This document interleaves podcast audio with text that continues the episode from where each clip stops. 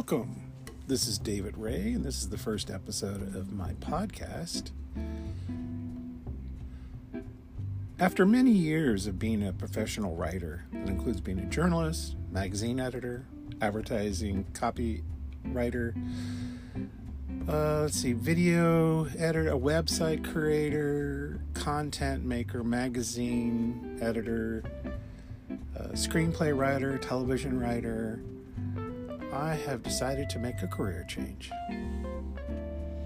And that change is to be a mortgage loan officer. Kind of an unusual thing to go from being a professional writer to a mortgage loan officer. However, I decided I wanted to make a change in my life. With every job that I've had, it's always been very hard work. However, the reward has not been that significant. And as I've been doing that for many decades, I've decided, well, I'm a young man, I'm going to change careers and see what this new adventure is all about. So, of course, you got to start off with research. Looked on the internet and the web, of course, for different perspectives on what the career is for a mortgage loan officer. And there's basically like three types. There's working for a bank or financial institution as a salary job, and you might get bonuses and small commissions. It's a lot of restrictions, and there's very limited loan programs, and you're restricted to basically working with the clients of the bank. And I had done worked into banking through college and a little bit after college, and I said, "No, nah, that's not for me. I'm more entrepreneurial." So I looked into the, sec- the, the second one. The second one is you work for a mortgage brokerage company in a call center and receive inbound calls, and you're graded every day about how many calls that you close and convert into loans. It's a lot of high, very high pressure, and that's definitely not for me. And the third option is going out on your own and being an independent loan broker, which is perfect for me. So I had to research companies that fit that bill. But before I get there, I need to start talking about the preparation to become a mortgage loan officer. First off, you've got to take a certified class and an exam. And the class is a 20 hour exam, a 20 hour course that covers all the laws and regulations, national and local. So there's ethics and there's uh, fair housing laws and fair credit laws and how all these laws interact with each other and what circumstances they use. And of course, there's the math part, which is figuring out mortgage payments and, and all that, and looking at credit scores and those kind of things, and what it takes to put a mortgage together. So, after doing some research, I came, I came across on the YouTube. I came across uh, this gentleman from Indiana, and I thought, well, this guy's kind of a friendly face and everything. So I listened to his YouTube videos and all that. And then I did some research on his company and I'm going, oh, okay, this is the place for me. It's called mymortgagetrainer.com. And first, I signed up for the self guided online course, which is a seven day course. You have to begin and end in seven days. And I started on the course and I just didn't like the interface or the audio was terrible. So I contacted the owner and I said, I'm not happy situation. So he enrolled me in a live webinar course, which is a three day, 20 hour course with a very experienced instructor named Katrina.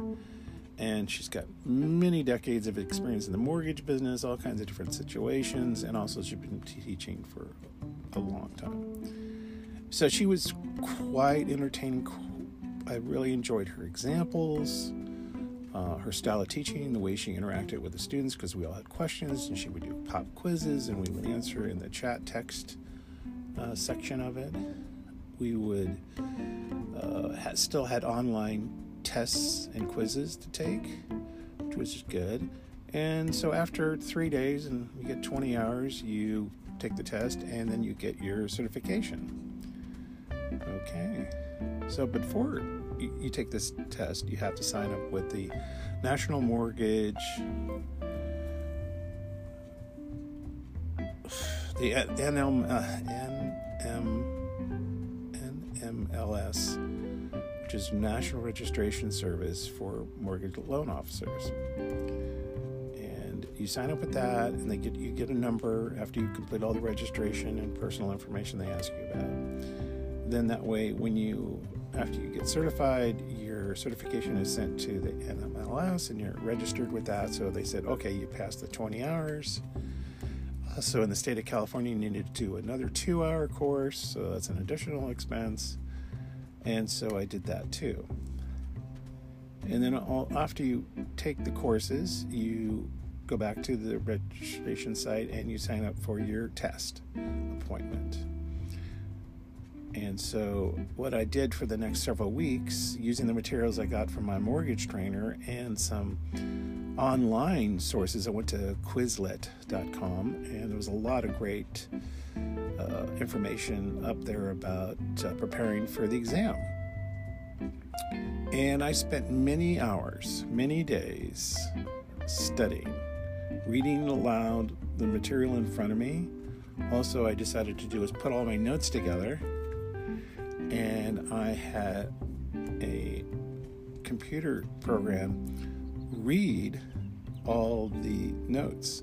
So when I was reading the notes, I was listening to this recording, and it was great to cement all this information into my head. And also, I would walk around during the day and just be listening through my earbuds uh, the audio information. So I had that going on. And then I prepared for the test. And it was uh, the thing that I would say more than anything about the test was most of it I had no problems with. I just it's a three hour test.